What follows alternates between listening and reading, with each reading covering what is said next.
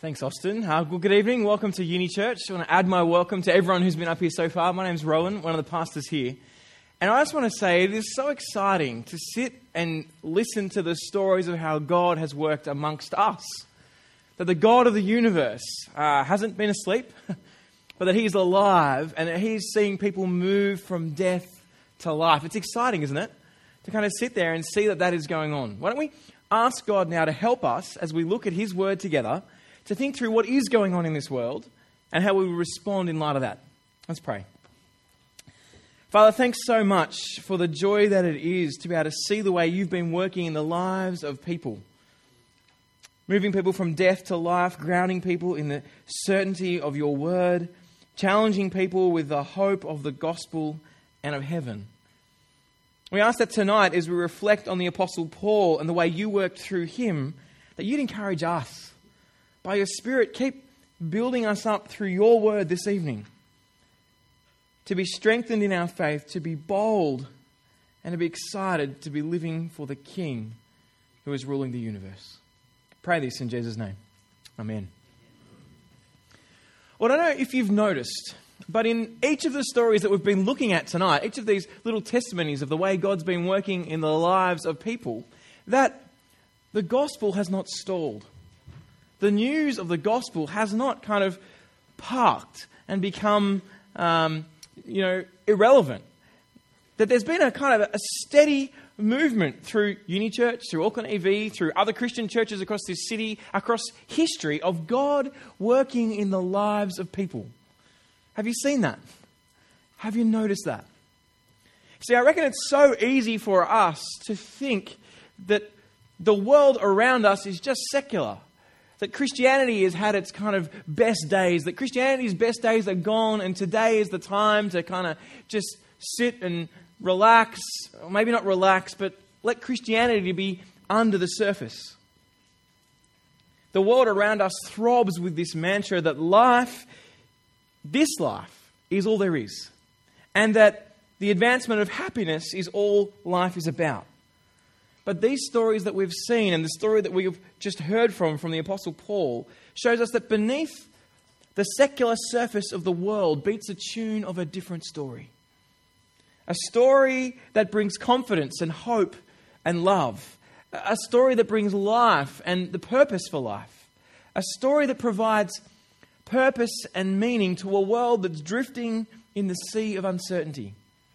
Each of these stories is where God is raising up people, showing that He has worked through them and that He is alive.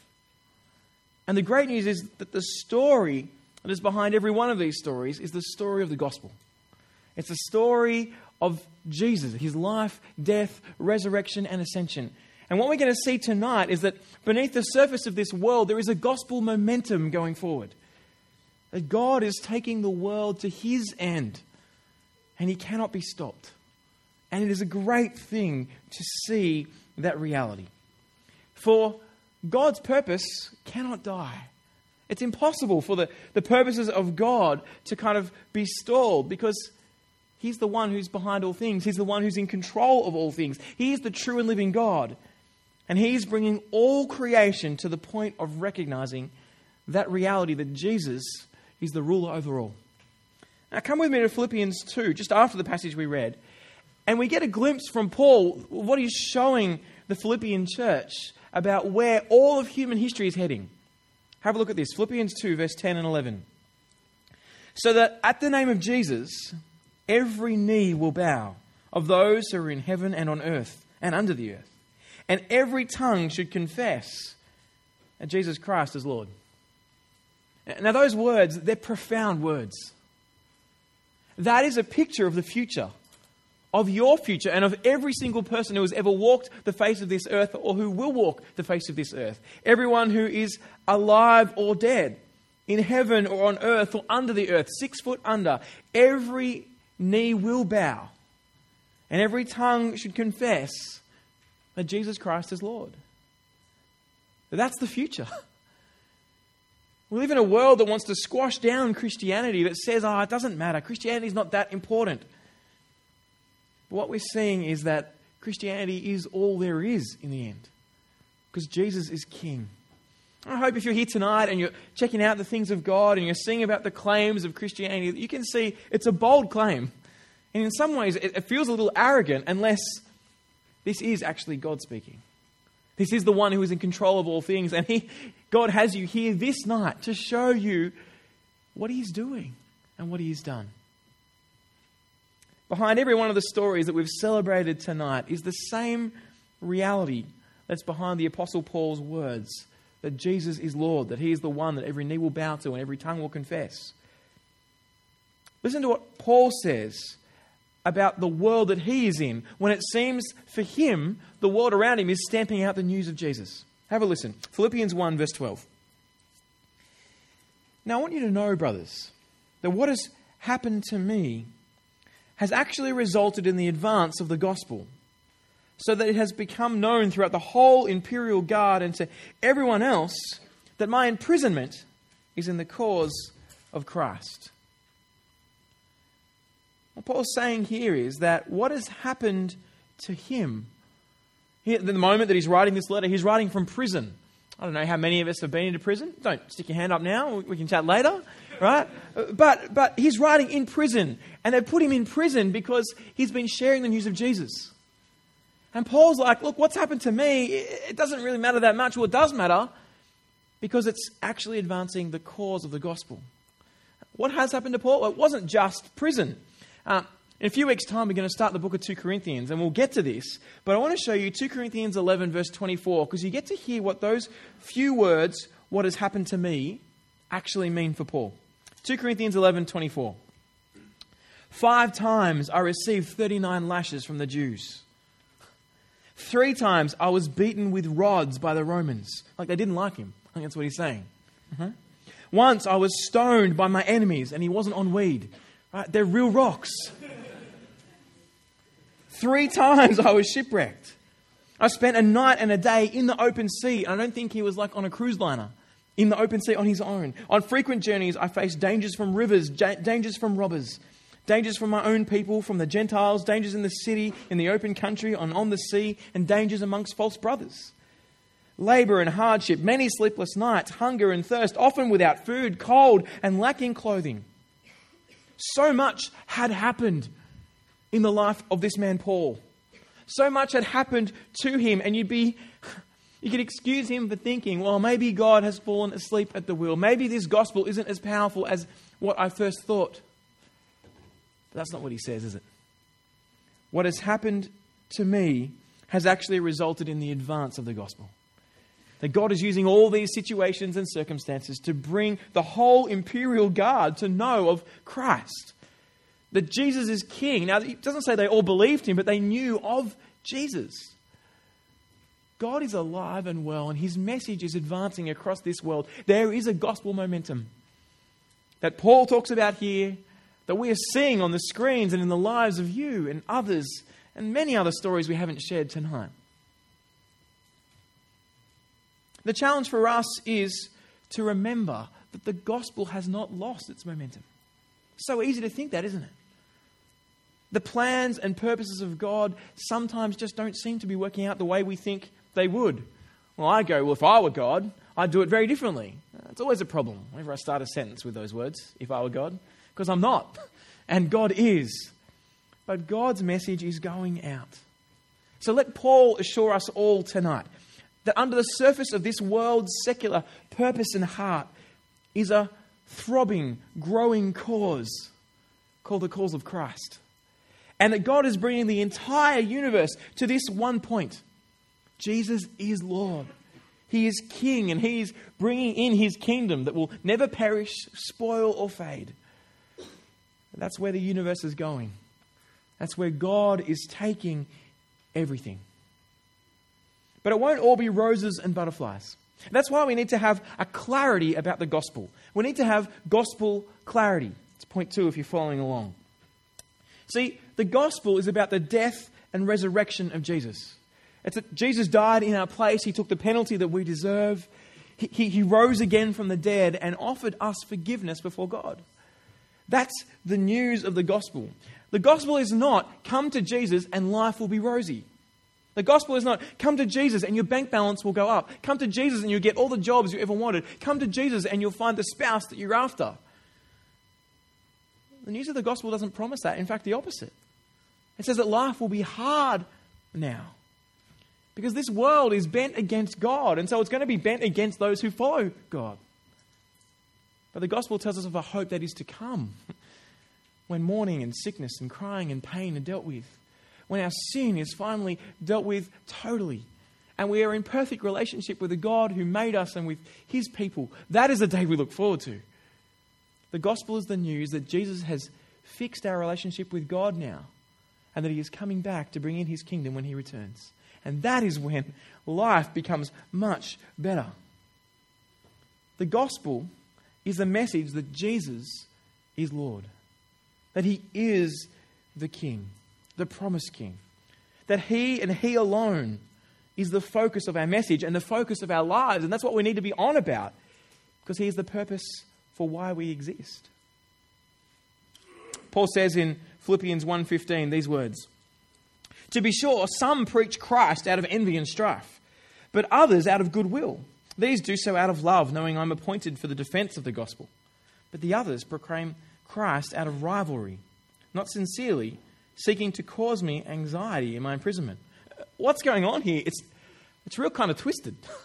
there are people going around that are telling people about Jesus out of love because they want them to know that Jesus has died for them and that there's forgiveness. And that's, that's great. And uh, Paul's saying this is brilliant. But there's another group of people that are telling everyone about Jesus just so it causes more problems for Paul. They're going, oh, yeah, you should hear about this Jesus guy. You know, Paul's talking about him. And that makes life harder for Paul. Can you imagine that? Where people in society around you are trying to make life hard for you. And so they're trying to, you know, talk about Jesus and bring him up. And, and so that person, they're, they're, they're a Jesus follower. And they're trying to cause issues in your life. If that was happening to me, I'd be so angry. I'd be like, you shouldn't be doing that. You're saying that out of wrong motives. You shouldn't be pointing people. That says, this is horrible. But listen, listen how Paul responds. Verse 18. What does it matter? Just that in every way, whether out of false motives or true, Christ is proclaimed. And in this I rejoice. How central Jesus is to the life of Paul. How central it is that there's gospel clarity that all he is about is pointing people to who Jesus is and what he's done. That's exactly what he said to the Corinthian church as he started in the letter of 1 Corinthians. He says this, verse 22 of chapter 1. For the Jews, they ask for signs, and Greeks, they seek wisdom. But we preach Christ crucified, a stumbling block to the Jews, foolishness to the Gentiles. Yet to those who are called, both Jews and Greeks, Christ is God's power and God's wisdom in a world that's trying to squish Jesus out, Paul says, I'm trying to show everyone it's about him. Jesus is central to this gospel clarity. The temptation for each of us is to shrink back, to roll over and surrender to the tide of the world rather than let God's gospel advancement, his gospel momentum drive through. And for Paul, amidst great adversity, his gaze, his fixed, his focus is so sure Christ. And Christ crucified is what I speak. That is what I am here for. That is what I live for. The message of Jesus' death and resurrection. And that gives Paul great gospel confidence. It gives him gospel confidence. Look at verse 14. Most of the brothers in the Lord have gained confidence from my imprisonment and dare even more to speak the message fearlessly. People around him are trying to cause trouble in the life of Paul. He's getting thrown in prison, thrown off board boats, thrown in front of all sorts of horrible things. And Paul says that gives the rest of the Christian world confidence. Why? Because we do not give up. Because the message of Christ and Him crucified keeps coming to the surface. Why? Not because of the strength of the people saying it, but the strength of the God who proclaims it. Paul's example is to be an example for us, as it was to be an example for all the Christians around him as he wrote to this little church in Philippi. Despite the hardships, despite the knockbacks, despite it seeming like the gospel has lost momentum, we can have confidence.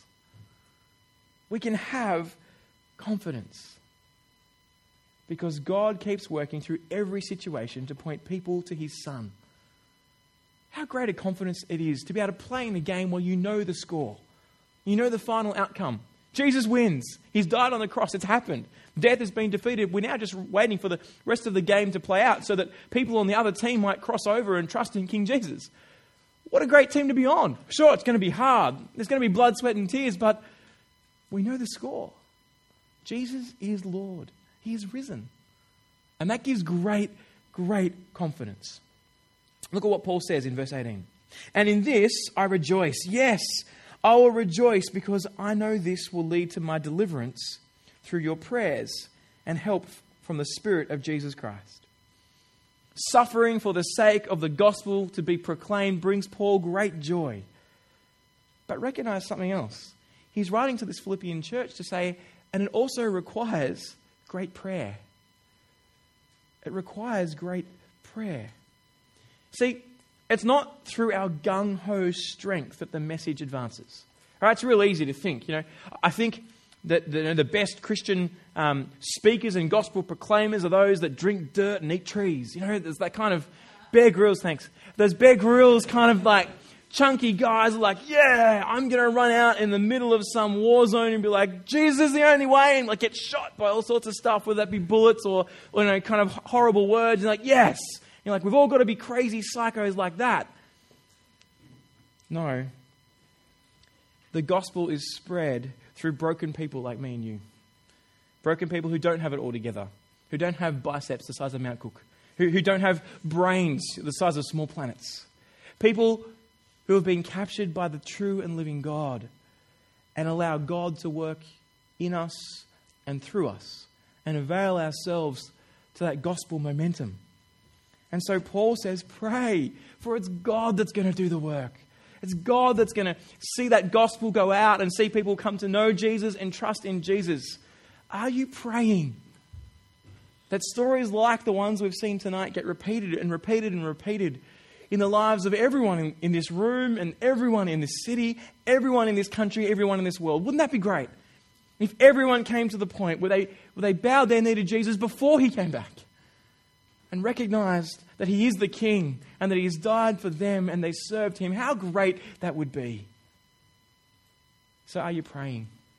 Paul says, pray that the gospel might advance. As a church, that's a great privilege that we have to come together and pray together, to pray in our small groups, to pray one on one to the God who is in control, to the God who is bringing about his plans.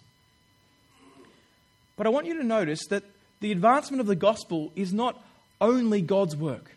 Sometimes we go, yeah, God is taking his word out and he's the one. And it's true. He is the one that is seeing people come to know him and grow in him. It's through his power and his strength that the gospel advances. But it's not only through him. Paul says that he'll be delivered from his gospel proclaiming task with the help of the Spirit of Jesus Christ. Now, often we go, yeah, that's right. It's God's Spirit who emboldens us, eh, emboldens us, and He is. Every time throughout Acts, someone gets empowered by the Spirit, they go out and share this news of who Jesus is and what He's done. The Spirit of God is in us. The Spirit of Jesus Christ is in us, comforting us, helping us to keep going, to depend on God, to have the words to say. But Paul says that it is with the help of the Spirit. Do you see that? We actually need to be praying to God that He would use us. We don't just sit back on the cruise liner of life and sip our martinis and watch kind of everything go past and go, oh, it's all right. God's working by His Spirit. Occasionally I'll send up a little prayer and that'll be great. Paul's getting thrown into prison. He's getting beaten and lashed. He's getting shipwrecked. He's getting thrown overboard. He's doing all sorts of things. Why? Because he loves people and he wants them to come to know the true and living God. If we're serious about seeing this message advance, we need to prayerfully depend on God, trusting that He'll work in us through His Holy Spirit and avail Him, avail ourselves to be used by God for the sharing of the news of the gospel, for the reminding of the news of the gospel with others, for the encouragement of the news of the gospel saying to one another, no, no, no, it might look like the world is winning. But the beating heart, the throbbing progress of all human history is toward Jesus Christ as Lord. we need to avail ourselves of that reality. When I was a kid, I went to. I grew up in a, in a church. My parents became Christians um, when I was about three months old. So I grew up in a new Christian family, and I went to Sunday school, which is what, which is what we had kind of when the kids went out like kids' church. And in Sunday school, they, they have some weird songs. Now, normally they were dorky Christian songs. It's one of my pet hates. If, you, if you've ever been, if, you, have never been to a kids' Sunday school, I want to say two things. Uh, one, that's so sad because you haven't had that kind of teaching and, and dwelling in the Word of God. Secondly, thank God that you missed out on all the geeky songs because you know this, so that's someone who's been through them. Now at EV, we don't have any geeky songs in our kids program. They're excellent, so encourage kids to come along. It's fantastic. But when I was at, at, at, um, at, Sunday school in kids' church, we had this song um, called "I'm in the Lord's Army." Does anyone remember that? Does anyone show of hands? Look at this. And I want to say it was quite a powerful song because it held out for me this reality God is in control, His message is advancing, and I have a role in His kingdom. These are the words, they're on the screen. I'm too young to march in the infantry, ride in the cavalry, shoot the artillery. I'm too young to ride over land and sea, but I'm in the Lord's army. And you go, but I'm in the Lord's army. And everyone went, went go, yes, like that, right? but I'm in the Lord's army. Yes, now, there's a bit of cringe factor to that. I, I, I feel it. But how true it is. If you trust in Jesus as your Lord, He is your King. And you are free to be a servant of Jesus with all that He has given you, with every resource, with every moment, with every bit of intellect, for the sake of loving others this army is about sharing the news of who Jesus is. That he has offered forgiveness to the world around us, that he's giving us life after death. It's saying, Come and trust our King. You are in the Lord's army if you trust in Jesus. Paul fought with all that he had to see this gospel news, this gospel momentum go forward. What a privilege that is to be in the army of the King, even more so to be called sons and daughters of the King and therefore to fight for the name of our King. Well, what does it look like to live out the gospel? What does it look like to be kind of pervaded with gospel living? It's the last point in our outline. We are God's church. And that means that no matter what happens, whether we live or die, we're to do it for God's glory which means living in a manner worthy of the gospel. Look what Paul says, verse 21 of Philippians 1. For me, living is Christ, and dying is gain. Now, if I live on in the flesh, this means fruitful work for me. And I don't know which one I should choose. I am pressured by both. I have the desire and depart and be with Christ, which is better by far. You feel Paul's tension here. He's like, I'm alive and I know that, but what I really want is to be face to face with Jesus, my King. I want to be with God and His people perfectly, where sin is dealt with and there is no more mourning or crying or pain, for that order of things has been thrown away. That is what I want. Paul is longing for the future. But he recognizes that is not where God has him right now. And so he says, verse 24, But to remain in the flesh is more necessary for you. And I am so glad that Paul remained in the flesh, aren't you? That he wrote down these words that we might know our God, that we might know the intricacies of who God is and what he's done because he wrote them down and that message was shared. And God, through a broken sinner who was so hell bent on persecuting Christians, brought Paul to himself and allowed him to speak the truth of the gospel so that you and I might hear it this day on the other end of the earth, 2,000 years later but to remain in the flesh is more necessary for you. Praise God that Paul did. Verse 25. Since I'm persuaded of this, I know that I will remain and continue with all of you for your progress and joy in the faith, so that because of me, your confidence may grow in Christ Jesus when I come to you again. The Christian life is a life of divided focus two feet on earth, two eyes in heaven. We're consistently faced with the next steps that we need to take in how we live our life here and now, but we're consistently looking as well to what is to come in heaven. When Jesus comes back and there's a new heaven and a new earth. And the way that we work out how to step forward on earth is by placing our eyes in heaven, seeing who the King is, seeing what we live for. And that's exactly what Paul does here. But right now, until Jesus comes back, you have been given the life you have. You've been given the resources and the opportunities that you have. You've been given uh, the family and, and the friends and the, the colleagues. And so God wants you to use them for His glory and the spread of His kingdom, for the advance of the gospel and the progress of joy and faith in other Christians. That's why you exist. That's why I exist. We exist to bring others joy, full joy, recognizing that the King has come and died for us. We exist to see others continue trusting in Jesus, that, he's, that He's died in our place, that He is our King, that He's coming back again. We exist to grow each other's confidence in Christ by standing firm ourselves. And how encouraging it is when you watch someone who's going through all sorts of trials and hardships, and you're like, man, life is hard for them, and they say, ah, yes. But every step of the way, it is my God's plan, and I trust Him. And I will serve Him because He has died for me and I will live for him no matter what, and I will bring him glory and joy. Have you seen how great Jesus is? Now that makes God look good, doesn't it? So, what are we to do with the life that we have? With the time, the energy, the resources, the money? Paul says so helpfully, verse 27 just one thing. Just one thing. Live your life in a manner worthy of the gospel of Christ live your life in a manner worthy of the gospel of Christ. All these stories that we celebrate today and all the stories we didn't get a chance to celebrate, they aren't stories of how great people are, but how great our God is. Because He's enabled people to live for Him by His Spirit through the prayers of other brothers and sisters. He's enabled people to trust Jesus to the end. Every one of those stories is about how great God is as He works in us and through us. What a privilege it then is to live our lives worthy of the gospel of Jesus Christ.